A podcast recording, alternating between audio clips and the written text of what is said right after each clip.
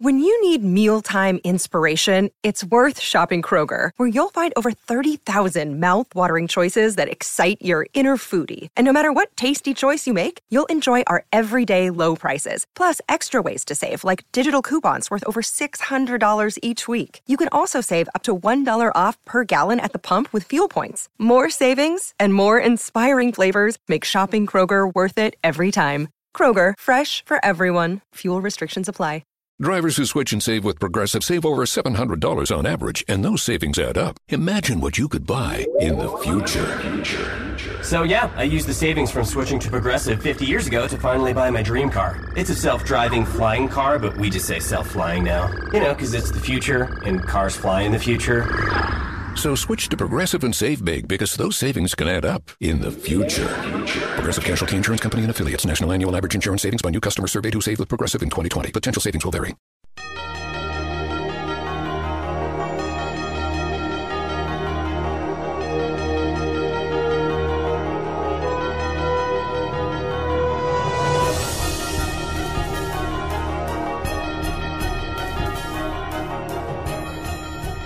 Is game day on Gamecock Central Radio. Emerson Phillips with the Gamecock Central crew here. Wes Mitchell joining me. And Wes, we got a huge ball game today with South Carolina and Vanderbilt. Obviously, a big game every year because it is an SEC East matchup, but it seems like Carolina and Vanderbilt, 4 o'clock kickoff today on the SEC network from Nashville, is huge for both of these ball clubs, maybe bigger this year than in years past, Wes. Yeah, it's crazy. You know, I think, Emerson, we probably would not have circled this game uh, would being really anybody involved with South Carolina program, whether you're a fan, media member, um, whatever else. We wouldn't have circled this football game on the schedule prior to the season as being one of the even maybe top half, I think, games as far as most importance. But um, now you look at it, Vandy maybe maybe is a little bit better than we thought they were going to be.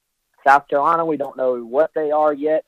Um, and with the way Georgia uh, handled South Carolina two weekends ago, you look at this thing and you say, South Carolina needs a win for their season to be uh, on track for what they want it to be and what they thought it could be preseason and, all those things. And uh, as I believe you uh, were, were hearing earlier this week, um, it sounds like this is a pretty dang big game for uh, for Vanderbilt on a sort of maybe big picture uh, as far as the, the Derek Mason era. Is that correct? Yeah, Chris Lee with VandySports.com joined us on Gamecock Central Radio for Vanderbilt preview earlier this week. He gave us the Vanderbilt perspective, and he said that he thinks this is the biggest game for Derek Mason since Mason took over at Vanderbilt. I thought that was a strong statement. Whew, yeah, I, and man, to me, anytime and and obviously, you know, Chris is very close to that program. Mm-hmm. Has been covering it for a number of years, so I I would get the impression that's maybe not just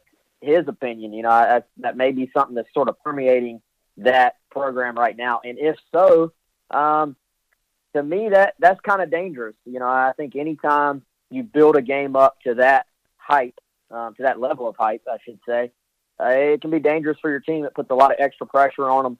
I think South Carolina, frankly, played with a lot of extra pressure on them two weeks ago against Georgia. Yep. They did not look like they're calm, just business executing, you know, selves like they did against Coastal Carolina. So, uh, you know, that that's dangerous. I, I think this is probably a Vanderbilt team that, despite the loss to Notre Dame, probably comes into this game with, with some confidence. But um, anytime you put that much pressure on one game, it, it can be tough. You know, the team the teams that are really good in big games are the ones that are used to being in big games and don't really treat a big game like it's a big game. Right. Notre Dame edged out Vanderbilt last Saturday in South Bend. It was 22-17 and Vandy really had opportunities to win that ball game. Notre Dame was ranked 8th in the country going in and Vanderbilt, you know, were not for a couple turnovers in that ball game, one of them occurring inside of the Notre Dame 5-yard line. Vanderbilt really was in good shape to win that football game and they outplayed Notre Dame for stretches in a game that was played uh, in South Bend. So I, I watched the entire ball game last week, Wes, and I came away very impressed with Vanderbilt, particularly their quarterback, Kyle Shurmur. So we're going to talk more about him as we move through the Game Day podcast today. We're also going to take your phone calls on the Gamecock Central hotline, and we'll have keys to victory later in the podcast today from our Colin Taylor, who's our staff writer with Gamecock Central, and from Chris Lee from VandySports.com. So Wes, let's talk about uh, Vanderbilt a little bit more before we move on to the Gamecock perspective heading in today's 4 o'clock kickoff on the SEC network. Why is this the biggest game in Derek Mason's Vanderbilt career? Well, it seems like Vanderbilt might be at a crossroads. They've got plenty of talent offensively, and it seems that, you know, coming off this performance against eighth ranked Notre Dame, a game that they could have easily won, uh, you know, they're going to go one of two directions here, Wes, and if they can beat South Carolina today, you know, South Carolina, with the exception of Georgia, South Carolina is probably the best team left on Vanderbilt's schedule. They feel like they've got a lot of winnable games on the schedule after South Carolina today. Georgia being the one game where they'll be the obvious underdog, but they closed the season with seven consecutive conference games, and they feel like at least six of them are winnable. So if they can beat Carolina today, you know they got a good chance to finish with nine wins or more, and that will be something else for Vanderbilt. Yeah, it would, and I, I think um, when you hear that, you know, biggest game of the Derek Mason era, my my initial thought is where where does the line get drawn for the Vanderbilt administration, the Vanderbilt fan base, um, you know, anybody involved in that program. Where is the line sort of drawn of what is acceptable as far as the expectations go, uh, you know, within this program? And I, I, I don't have that answer. Obviously, I think if you put if you put a team on the field that competes uh, week in week out and stays out of trouble and I think frankly does what they're supposed to do in the classroom as well. That you know that's important at Vanderbilt just because of what that school is all about and the reputation of that school. So if a coach does all those things, are, are you really going to get rid of Derek Mason because he doesn't compete in the SEC East um, or compete to win the SEC East, I should say?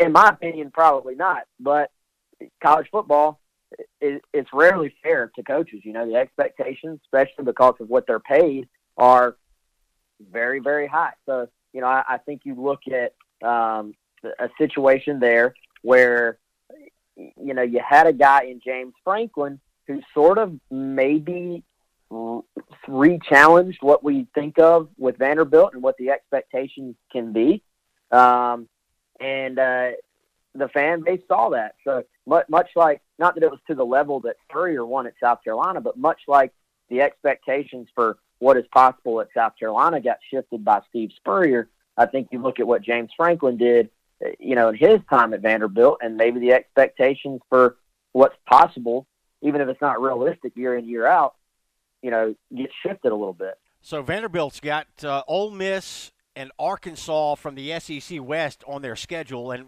West, if you're going to pick, if you were going to hand pick the two teams from the West that you were going to play, those would be the two you pick. Yeah, and you know they're not chanting "We want Bama" this year. Um, you know, I I, I think they. Uh, they there were some Vandy fans chanting that prior to the game last year, and, and at the time, you know, this Vandy team actually was off to a, a decent start to, to that season, and then uh, you know I think we're three and zero, oh, and about fifty nine to nothing points later, the Vanderbilt team and the Vanderbilt defense never recovered from that at all. Um, so you know I, I think this Vandy team is improved my the eyeball test says that. But at the same time, you know, they started fairly quick last year and then just got battered by Alabama and were never quite the same. So I, I don't think uh, I don't think anybody anywhere close to Nashville is uh, is sad that the Alabama Crimson Tide are not on the schedule this year. Right, Vanderbilt's two and one coming in, wins over Middle Tennessee State and Nevada,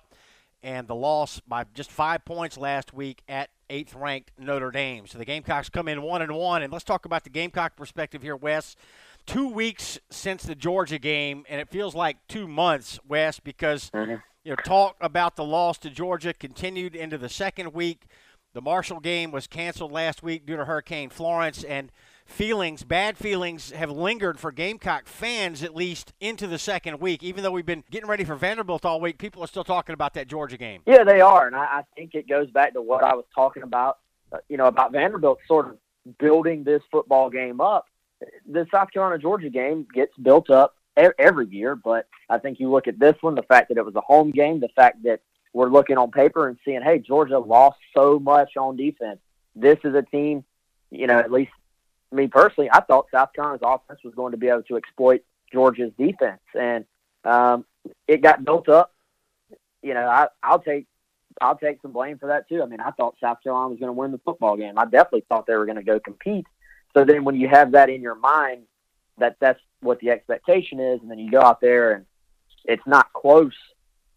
It, it's a steep fall. You know, it's it's a it's rough, and these fans, especially on Gamecock Central message boards, are your diehard of your diehard fans who put everything they have into it. These are also your people that that make your program uh, sustainable. So, you know, I, I think um, you, you look at this team, and you you certainly hope that the team has put it behind them a little bit quicker than maybe the fan base has. But I think just like you said, the fact that it has lingered for two weeks, we'll, we'll find out if that's good or bad for the football team. But it has not been good for the psyche of the uh, average Gamecock fan. I yeah, from a fan's perspective, the bad feelings have lingered. There's no question about that. And had Carolina played Marshall as scheduled last Saturday, you have to feel like you know the Georgia game would have at least been put in the rearview mirror to some degree. But as of you know late in the week, this week, folks were still talking about that Georgia game here in Columbia and in South Carolina. So, Wes, that brings us to another interesting point. You know, what about the the missing of the Marshall game? you know, it seems like maybe it would have helped Carolina to have played that game on Saturday just to put that Georgia game in the rearview mirror and forget about it, move on from it. And they were not afforded that opportunity uh, because the Marshall game was canceled. Yeah, I think, um, especially if they had gone and played well. Right, right. Go out there and, and stink it up, then um, then it's a different story. Worse. Yeah, uh, yeah, yeah. Because you know the Louisiana Tech game last year came right on the heels of that uh, that bad Kentucky loss, mm-hmm. and um, you know, there was a lot of upset people after that game, rightfully so, even though South Carolina found a way to win.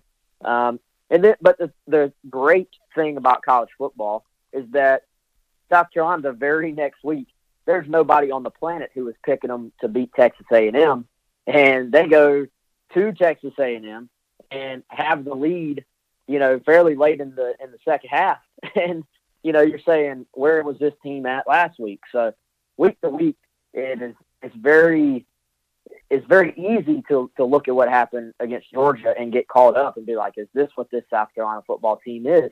But you know, if we look big picture, I think college football has taught us every single year that we never quite know as much about these teams as we think we do as far as how a game is going to play out. And two, um, especially with this team this year, I mean, what what do we know, Emerson? I mean, it, it, like you said, there's only been two games. Everybody else, we at least have three games. Not everybody, but most of the teams, we have three games worth of uh, knowledge of data, if you will. South Carolina, we only have two games, and they were two completely opposite games with, uh, not really much in common for either one of them. So I think this week and looking ahead to next week, Kentucky cir- circle the next two weeks. If you know South Carolina is two and zero, oh, then the fan base I think can take a can take a relaxing breath and breathe again. If South Carolina loses one of these games, then it, it makes it tough to start hitting those win totals that we talked about preseason.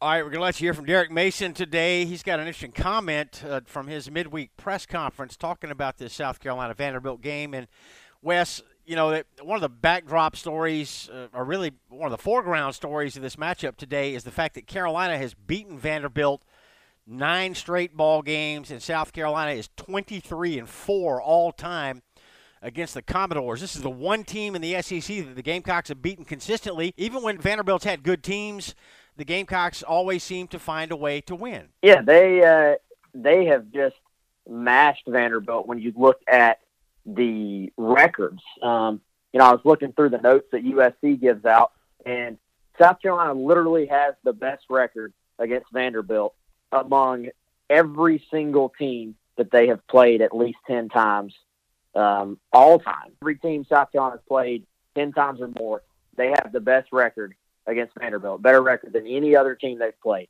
Um, but then you start, and, and that record is 852. But then you start looking at the last decade, you know, where South Carolina has won nine straight. Uh, they they're 23 and four overall. They're 12 and two in Nashville. They're 11 and two in uh, in Columbia.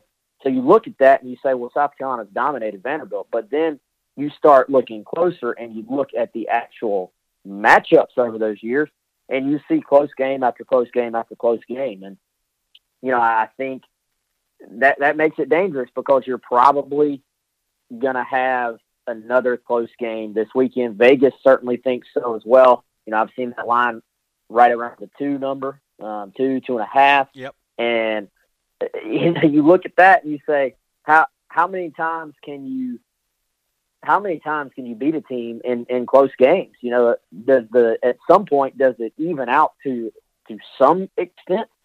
You know, I, I don't know, but it, it's just weird to think that you can be in so many close games with a team and have that good a record against them. So the Gamecocks trying to make it ten straight wins over Vanderbilt today, and you know I don't know. We talked with Chris Lee from Vandy Sports earlier this week. He said that Mason did not bring that up in his midweek press conference this week. We don't know that Vandy's talked about that at all in house, but I gotta believe Wes, it, you know, this becomes a, a, sticking point at some point. When you lose nine straight to a team that you play every year, that, that's got to be something that you talk about at some point. And if you're not talking about it, maybe that's why you can't beat this team. Maybe that's why you're losing to them every year. Well, and I think, you know, let, us be honest. Um, other teams around the conference or around the country don't look at South Carolina in the same light that they do a Georgia or even even though they've been down a Florida or a Tennessee. Like let let's just be honest. So if you're Vanderbilt, the fact that it's not it's not Tennessee or Florida that you've lost to nine straight times, or Georgia that you've lost to nine straight times. In this case, we're talking about losing to South Carolina nine straight times. So that uh, I, I'm sure that hurts considering how many, like we're talking about, how many of those games they've been in. I mean, these football games that are three point games or four point games or seven point games. How many plays, if you go back to those games, probably actually come down to. You know, it's a handful of plays. Uh, Elliott Fry drills a 55 yard field goal to, to beat you in a game that, you know, it's easy to forget. Vanderbilt was up 10 points against South Carolina in that game uh, two years ago in Nashville, hmm. in the, the first game of the Muschamp era. And South Carolina finds a way to win and, and drills a field goal from distance. So uh, there have not only have you lost, but there's been some tough losses along the way. Yeah, suffice to say, the Gamecocks have not hit too many 55 yarders over the years. So, Wes, we talked about uh, the Gamecocks and what a big game this is. The, the two week hangover, if you will, from the Georgia loss. So, what we've got is a two game sample for South Carolina this year. You know, a good performance in a win against obviously an overmatched Coastal Carolina team. But the Gamecocks really looked strong. You know, they the offense moved the football from start to finish, and the defense did the job. So we thought the Gamecocks, you know, played about the way we expected them to, frankly, against Coastal Carolina. But then came out against Georgia.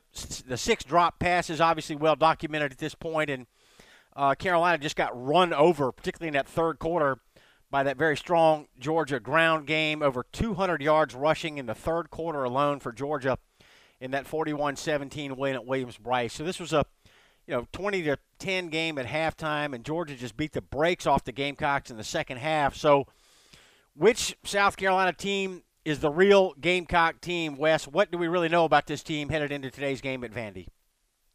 Yeah, I asked that very question on our Gamecock Central message board. Basically, what what do you expect from the game tomorrow? And it's it's somewhere in the middle of those two things. I think that's always the case. That's the easy answer. But you know, I think this team is clearly far better than what we saw out of them against Georgia. Now, did Georgia maybe expose a few weaknesses? Absolutely. But how many more? I think the big question I go back to is uh, how many more teams on this schedule have the ability or the size up front offensively on your line um, or the speed outside that Georgia possesses, you know, possesses.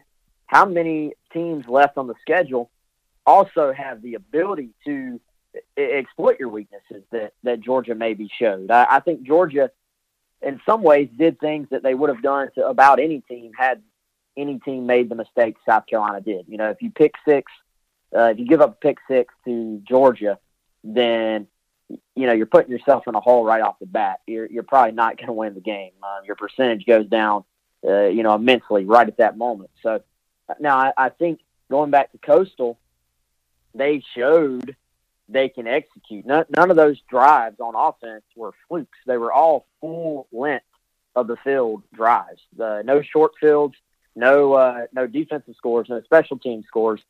Th- those were legitimate and efficient offensive drives. So I I go back to how how do the matchups look against some of these teams. South Carolina is going to match up way better than they did against Georgia. Can to me, it's going to for every week. The question is going to be, can they run the football against the front seven of the team that they're playing that week? And if they can, I think everything else falls into place, and then your playmakers on the outside can make plays, and this can be an offense that scores, you know, thirty something points every every game. That that that's a positive to their favor.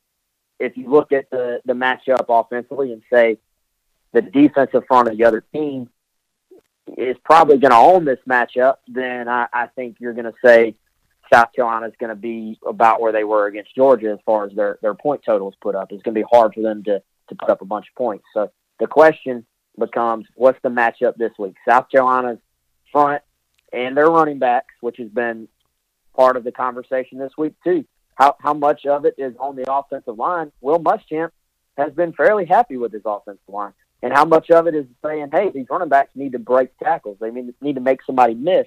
Um, me personally, I'd get AJ Turner back in there a little bit more. He, you know, he runs hard. He's not the most talented back, but he's going to give you every ounce you got. So, you know, maybe you throw him out there and let him try to boost things a little bit. But um, to, to me, that's that's the incredibly long-winded way of saying we have no idea, Emerson. All right, so one of the concerns I have about this game from a South Carolina perspective, Wes, is that you know Notre Dame beat Vandy largely on the strength of a strong running game. Tony Jones Jr., the Notre Dame tailback, ran for 100 plus yards in the ball game, and Notre Dame's quarterback uh, Wimbush is a good runner as well. He ran for 84 yards, and it was a really kind of a smash mouth Notre Dame ground attack that was the difference in that ball game. That's not South Carolina's brand of football, Wes. No, it's it's not, and I think it's going to have to be to an extent this week. Um, you know, I I went back and I looked at the game as I almost always do. I looked at the game from last year between South Carolina and Vanderbilt, and to me, the difference in that football game was the fact that South Carolina was able to consistently run the ball, and Vanderbilt was not. Um, and uh, you know, when we when we go to our uh, hotline question here in a moment, I, I think it kind of matches what we're talking about. Yeah. But uh, you know, you look, and I've got the numbers in front of me right now. Dallas Rivers, their one of their running backs, 11 carries for 41 yards. Ralph Webb, six carries for 31 yards. Um, they had a couple of guys that had runs on reverses, but a Blasingame, uh, two carries for seven yards. So Vanderbilt rushed for 107 yards on 23 carries last year. South Carolina rushed for 212 yards on 37 carries last year, a 5.7 yards per carry, um, and three touchdowns. So South Carolina sort of, even though it was a close game, they controlled the football game with their running game, and even got Jake Bentley involved in the running game as well. Six carries, 47 yards, hmm. and two touchdowns. Um, now you look at what Vanderbilt did against Notre Dame, they they did a pretty good job uh, for the most part of keeping Wimbush in the pocket. So, uh, you know, we don't think of Bentley as being a running threat, but last year that was a big part of the reason that South Carolina was able to win the game. So that's something that I'm going to be focused on this week as well. Gamecocks ran the football only 16 times against Georgia, and I know they were you know playing from behind much of the second half. That didn't help, obviously, but Carolina just did nothing on the ground against the Bulldogs. Obviously, Georgia's defense more formidable than Vanderbilt, so maybe that's a cause for optimism ahead of today's 4 o'clock kickoff in Nashville. It will be on the SEC network, and this is the Gamecock Central Game Day podcast. I'm Emerson Phillips, Wes Mitchell alongside today. Wes, let's go ahead and go to the Gamecock Central hotline. We got a call here from Sean. He is from Tucker, Georgia, and Sean's got a question for you about today's ball game. Let's listen in. Hey, this is Sean from Tucker, Georgia, the hometown of Gamecocks Dylan Wonnum and Josh Vann and Aaron Sterling. Anyway, I've got a question uh, about Vanderbilt's offense. I know Coach Muschamp in the press conference said that he thought Vanderbilt would try to run a balanced game, but uh, Vanderbilt wasn't looking particularly balanced at all versus Notre Dame. Uh, they're very heavily passed, and I just wondered uh, if you think the Gamecocks are going to be able to to really stifle the Vandy run game today? And if so, do you expect uh, the Gamecocks to be able to take advantage of that and uh, and and shut down the passing game as well? All right, just your thoughts there on uh, what Vandy's going to run and what how the Gamecocks going to respond. Thanks. Really good question from Sean there, Emerson, and um, you know I want to encourage everybody listening to to call in because we will put you on. Um, and uh, another good question. We had a couple of good questions for the Georgia game last week, and uh, appreciate Sean getting us there. But uh, you know, I, I think he makes a, a good point. They were able to throw the football against uh, Notre Dame last week, and I think that goes to that goes back to Kyle Shurmur and the fact that you know this guy is to me one of the more underrated quarterbacks in the conference, possibly even the the country. You know, so I think you look at them though, and like we're talking about the fact that South Carolina was able to run the football last year, Vanderbilt was not in that ball game. Kyle Shurmur still put up big numbers. You know, he torched Carolina 27 for 49, 333 yards, four touchdowns, and just one pick. Um, but just the fact that he, South Carolina, was forcing him to beat them alone and there wasn't that balance, that was the difference in the football game. So I, I think if you if you look at the game this week and Vanderbilt is having success with both of those things, they're able to run the football and Kyle Shurmur's having a big day, then South Carolina's probably losing the football game. So I think when when when Muschamp talks about having to stop the run, he's just talking about the fact that when you're running the football, it gives your offense that consistency. It gives it that efficiency. You can throw the football on first down because you know that you can follow up on second down and get five, six, seven yards in the running game. You're you're confident and you're comfortable as a play caller when you have the running game to give you that consistency up front. So I think what Muschamp is saying is that when Vandy's really good on offense, it's because they're able to pair that running game with a quarterback like Kyle Shurmur, just like what we're talking about with South Carolina and Jake Bentley. If South Carolina can pair that running game with what they have in the passing game with these really good receivers, then they're tough to beat. So to, to me, you probably it's it's a long term proven uh, you know, key in every single football game. You can look at the rushing totals, but especially this week, um, with all the talk about South Carolina in the running game, and then Muschamp talking about Vandy's running game, whichever team has the better numbers there uh, is probably going to win this football game. All right, Sean, thanks for the phone call. 497 9058. If you want to join us on the GC hotline, get your questions in now for the Kentucky game. You call in, you leave a voice message, and we'll play your question on the air during next week's Game Day podcast. That number again, 803 497 9058, Gamecock Central Hotline, available 24 7. Wes, you talked about Shurmur, and he's another reason that I'm concerned for the Gamecocks today. I think Shurmur is a very able quarterback. After watching that Notre Dame game in particular, you know, he's a good decision maker, he's got the arm strength. And I like his feet. Wes, a, a football coach that I taught with years ago, told me that when you're evaluating a quarterback, you don't look at his arm, you look at his feet and Shurmur's got good feet. He's quiet in the pocket. He's very calm. You can tell he's he's composed. He's a cool customer, and I think he gives Vanderbilt a chance to win most any given Saturday. And you couple that with the fact that uh, Vanderbilt's got some really talented skill players. Kalijah Lipscomb, their wide receiver, leads the SEC in receptions, and they got a tight end that is the top pass catcher among SEC tight ends right now. He leads the country, in fact, in receptions by tight end. Vandy's got weapons on offense, and Shurmur is the type of quarterback that can distribute the football to them. Yeah, they they really do. And uh, Jared Pinkney is the tight end you're talking about. He's he's a guy that I I think is probably going to the NFL. You know, I think he's a draft pick. Uh, you don't really think about Vandy and offensive, you know, weapons going to the NFL, but uh, they've had a decent little run here lately where they've been able to get some guys that you know, have have NFL athleticism, and Jared Pinkney Jared Pinkney does is starting to show in his play. I think he was a upside guy his first two years where you saw some ability, but he's put it all together, and I, I think that's helped.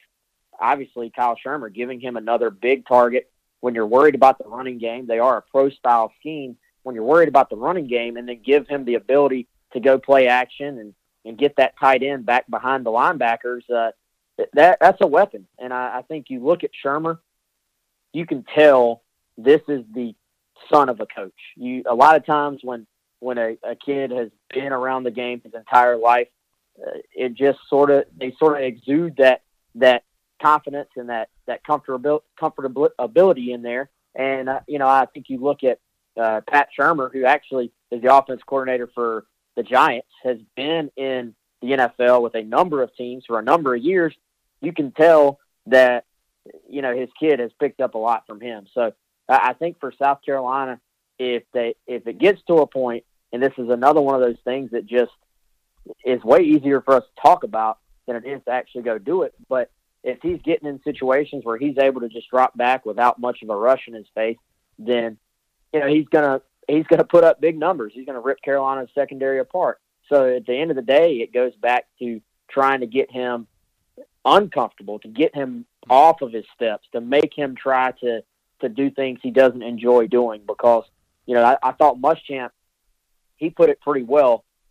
You know, this guy's going to look at your defense and he's he's going to know what's coming pre-snap a lot of times. He's seen it all. He's a four-year starter.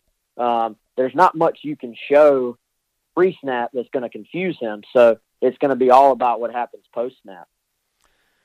Four o'clock kickoff for the Gamecocks and the Commodores on the SEC Network. And Wes, we talked about you know Vanderbilt's offense extensively here. I wanted to talk about their defense a little bit. Chris Lee from VandySports.com, who will have – Vanderbilt's keys to victory for us here in just a few minutes. Uh, told us on Gamecock Central this week that the Vandy defensive line is undersized, and they've had a pretty good pass rush. You know, last year and early part of this year, but they didn't get much of a pass rush against Notre Dame. Now Notre Dame only threw 23 passes in the ball game. That was obviously a factor. And Wimbush is mobile.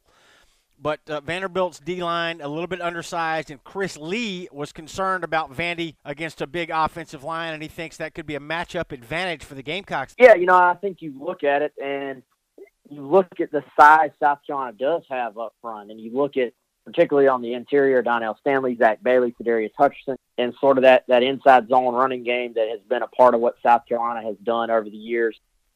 That's probably something you can circle when we're talking about can South Carolina run the football? Can they establish the run this week? And they they need to sort of tire those guys out. You know, the, the best way to negate a pass rush is to not let them get into situations where they know you're going to have to pass. So I I really Emerson think the game plan this week is probably completely opposite from what we saw the first drive two weeks ago. You know, I I think South Carolina probably comes out and just because of all they've talked about the last couple of weeks, I think they probably run the ball six, seven out of the first ten times, you know, ten times out there, ten plays out there, just because um, they need to sort of establish that they can do that and and put Vandy in a situation where they're getting leaned on in the running game and aren't able to just pin their ears back and and rush your passer and and get in those third and long situations, which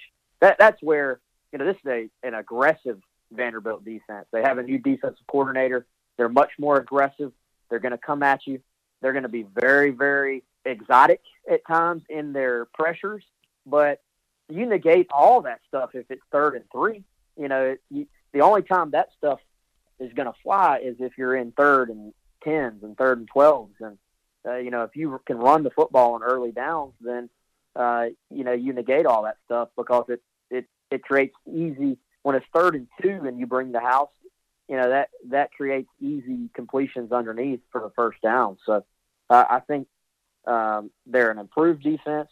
They have some playmakers. They're pretty fast, I think, and they're going to get after you when they can. But that, that's why it'll be key for South Carolina, like you said, to kind of take advantage of that uh, maybe size uh, advantage that they have up front. All right, the Gamecocks are two and a half point favorite in Nashville today for a big ball game between the Gamecocks and the Commodores. Let's go ahead and listen in to Derek Mason. I thought this was an interesting soundbite from his midweek press conference earlier this week. South Carolina Gamecocks coming into town, and this game's going to be a street fight. This game's going to be a street fight. I mean, some of you guys don't know who Kimbo Slice is. Hopefully you do. Um, and you go back to it, man, this isn't a sanctioned fight. This is a street fight. I mean, this is the SEC. So, man, it's time – it's time to put on the hard hat, lunch pail. Let's get to work. So that's Derek Mason, Wes uh, Vanderbilt head coach, saying it's going to be a street fight today. And I think he's right, man. These are physical games between uh, these two teams every single time they play. And uh, you know, Vandy, Vandy is one of those teams that they hit you. Uh, you know what's the saying? Until the echo of the whistle. Like they uh, they they get in their shot.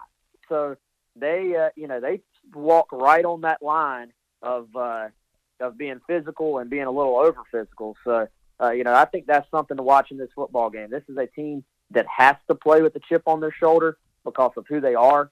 They're they're never I mean, they're almost never the most purely talented team on the field when they're playing conference games. So they have to find their advantage somewhere else. And you're talking about you're talking about two programs that build their reputation around the idea of, you know, we're going to try to out physical you. And uh, you know, I think you have two defensive minded head coaches that try to instill that not just in their defense but in their entire team. So uh, I wouldn't be surprised if it gets a little chippy in the game. I wouldn't be surprised if there's a little extracurricular activity after some plays, but uh, it, it's going to be a dogfight, man. I think both teams are going to both teams are going to have some extra bumps and bruises after this one. No doubt about it. Before we get you today's keys to victory, let's take a look at the SEC schedule today. Georgia, ranked number two in the country, is at Missouri.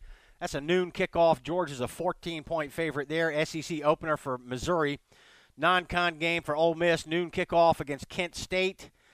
The big game in the SEC today is Alabama hosting Texas A&M. A&M broke into the polls at number 22. They're only lost a two-point loss at home to Clemson a couple of weeks ago. Bama's a 26-point favorite in this game. Carolina Vanderbilt four o'clock kickoff. Carolina by two and a half. LSU hosting Louisiana Tech. LSU has not lost to an in-state opponent since the early 80s. They lost to Tulane about 35 years ago. That was the last time LSU was beaten by an in-state school. Kentucky coming off the win at Florida a couple weeks ago, 1 0 in SEC play, hosting 14th ranked Mississippi State. It's the conference opener for the Bulldogs. They're 3 0. That's a pretty good matchup, too, there, Wes. I hear Kentucky, you know, a lot of folks are saying Kentucky's got the best team maybe they've ever had. Yeah, we're, we're going to learn a lot about Kentucky this week because um, I tell you, Joe Moorhead, I like the job he's done with Mississippi State so far. Um, he had he walked into a situation where he he's got a really good quarterback that, that can make things happen with his arm and his feet. So it, it it's not like he was walking into one of these situations where the cupboard is bare. So, uh, but but he's done well so far, and I think we're gonna that that Kentucky talk about you know one of the best teams in Kentucky history may, be a little premature, but I I think we we know a lot about that team. Uh, you know, set by Saturday night by the end of the day because um, there's going to be as soon as this game is over between South Carolina and Vandy. Um, the entire Gamecock fan base will start officially mm-hmm. worrying about Kentucky. That's right. well, we know this about Kentucky. I don't know if this is one of the best teams they've ever had, but this Kentucky team did something that no previous Kentucky team had done in what 30 years. They won against Florida. In fact, uh, this Kentucky team won in Gainesville two weeks ago, 27 to 16. So Kentucky's three and 0, Mississippi State's three and 0. That's a seven o'clock ball game on ESPN two. Also a seven o'clock kickoff tonight for Florida and Tennessee. Daggum Wes, you think about this ball game. This game had national championship implications every year for like a decade. It seemed like, but uh, not the case this year. You wouldn't think with both teams two and one. It's Tennessee's SEC opener. Florida's zero and one in the league. Seven o'clock kick on ESPN. Gators are favored by four and a half. I mean, what what you know what alternate reality have we stepped into, Emerson? because, dude, I mean, Florida, Tennessee is like a borderline lock for CBS game of the week, three thirty. Um, in my in my sort of growing up formative years of watching college football, yep. you know this is a lock for being the national game of the week. And um, you know I, I'm still mad in our Gamecock Central pick'em. I'm I'm looking at Kentucky Florida last week, and I'm like that that's a virtual lock too. You just you always pick Florida to beat Kentucky. You don't even think twice about it. Yeah. And so I take an L there because Kentucky beats Florida, and we're not talking about the game of basketball. Um, the Cleveland Browns are winning football games. Uh, Ryan Fitzpatrick is the NFL MVP so far. Um, I I don't I don't know where we are. We slipped into an alternate reality of some type. Um, but this stuff is weird, man. And, and you got uh, Kentucky people fired up about football and uh, and Tennessee and Florida fan. I I sprint, and this is God's honest truth. I didn't know those two teams were playing each other this week until you just told me that, Hmm. which would have would have been unheard of in the past. Yeah, seven o'clock kick, ESPN for the Gators and the Vols. That matchup not what it used to be from a national perspective or from an SEC perspective, for that matter. So that doesn't really hurt my feelings either, Wes. I'll be honest with you. The only other game in the SEC this week, 7:30 kickoff tonight. Auburn hosting Arkansas on the SEC network. Auburn's favored by 29 and a half. And Wes, did you see what North Texas did at Arkansas last Oh, week? oh man, yeah, I did, I did. I guarantee all punts will be covered through. I'll use the term, the uh, phrase again, through the echo of the whistle. Um, the, the funny thing is, did you read the story about how the first guy down there from Arkansas was asking the punt returner, "Hey, why why didn't they blow the whistle?" And starts looking around like he he was in on the joke, but Wow. was like, you know, sure, surely, surely this isn't happening. Yep. And then, of course, That yeah, North the Texas guy return from- man said, "Let me show you why they didn't blow the whistle." Wow, Yeah, exactly. So, Arkansas uh, got yeah, I don't know, man. These are weird days. Arkansas got blown out at home by North Texas last Saturday. First year for Arkansas's new head coach Chad Morris, whom we know all about here in South Carolina. So that sets the stage for today's South Carolina Vanderbilt game. Let's throw it to Colin Taylor, our staff writer. He's got Gamecock keys to victory. Yeah, so obviously with, with South Carolina, the key is probably going to be establish the run game. Um, you know, it sounds like a broken record, but we say it every week. Uh, when they run the ball well, it frees up Jake. It frees up a lot of things for, for that offense to do. So they got to run the ball. And in terms of defensively, you're going to have to force some turnovers. You got to force Kyle Shurmur to kind of get out of the pocket and out of his comfort zone a little bit because when he gets sit back, he can pick apart a defense. Um, so it's that, and then it's really making sure that there's no explosive plays. Will Muschamp said it this week that they really got to make sure that you know Vanderbilt has to march down the field instead of getting chunk plays of kind of what they're used to getting. So if they can do that, which I think they can do, I think South Carolina walks away with a win, albeit probably a close win. Thank you, Colin. That's Colin Taylor, Gamecock Central staff writer. And now we will send it over to Chris Lee from VandySports.com. He's got Commodores keys to victory. Keys to Vanderbilt victory are one, win the turnover battle. They did a great job. Vanderbilt did in the first couple weeks. They forced six turnovers between Nevada and MTSU. Did not force any last week against Notre Dame. Came up minus two in that area, maybe minus three, depending how they ruled the final play, where they had a, a series of laterals. But I think if you win that, that always is a good predictor for who wins the ball game uh, in just about any evenly matched game. And I think number two, they got to take some chances and not be afraid. They are a slow starting team. They put a premium on pass protection and jumbo sets and things like that. I think this is a Vanderbilt team that's got an unusual amount of weapons. I think South Carolina can control the tempo in a lot of ways and run the ball. I think they're going to get some points. I think Vanderbilt has got to make sure it responds in kinds, takes some shots downfield, unleashes Ke'Shawn Vaughn. I think if they can do that, Commodores have got a chance to pull an upset, but they've got to be aggressive.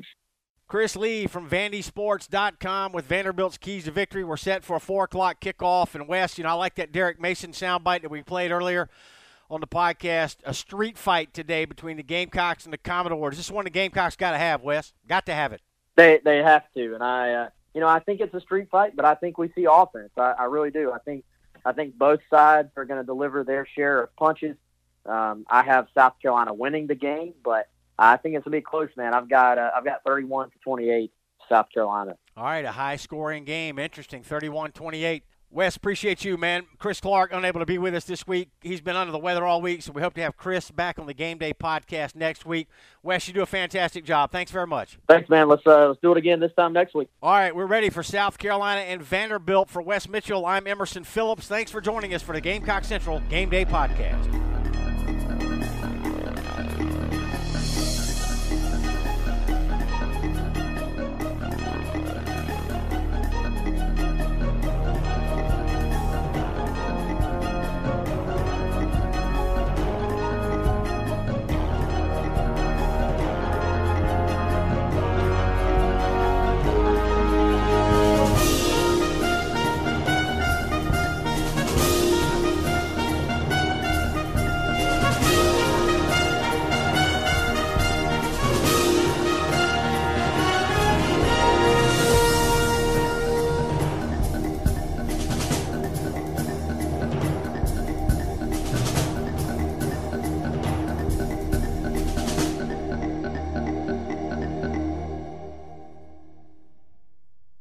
Hello, it is Ryan, and I was on a flight the other day playing one of my favorite social spin slot games on chumbacasino.com. I looked over the person sitting next to me, and you know what they were doing? They were also playing Chumba Casino. Coincidence? I think not. Everybody's loving having fun with it. Chumba Casino is home to hundreds of casino style games that you can play for free anytime, anywhere, even at 30,000 feet. So sign up now at chumbacasino.com to claim your free welcome bonus. That's chumbacasino.com and live the Chumba life. No purchase necessary. Group. Void prohibited by law. See terms and conditions. 18 plus.